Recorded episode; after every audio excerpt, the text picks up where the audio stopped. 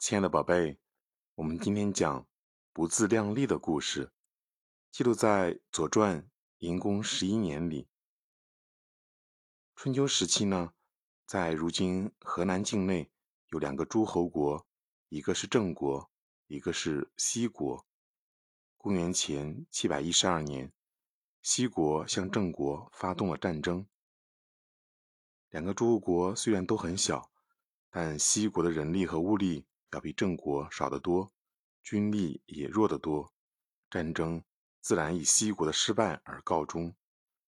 事后呢，一些有见识的人指出，西国就要灭亡了。他们的依据是：一、西国不考虑自己的德行如何；二、西国不考量自己的力量是否能取胜。盲目发动战争。三，西国不同邻近的国家搞好关系。四，不把自己向郑国进攻的道理讲清楚。五，西国不能明辨失败的罪过和责任怎么导致的。犯了这五条错误，还要出师去征伐郑国，结果遭到失败，这不是非常自然的吗？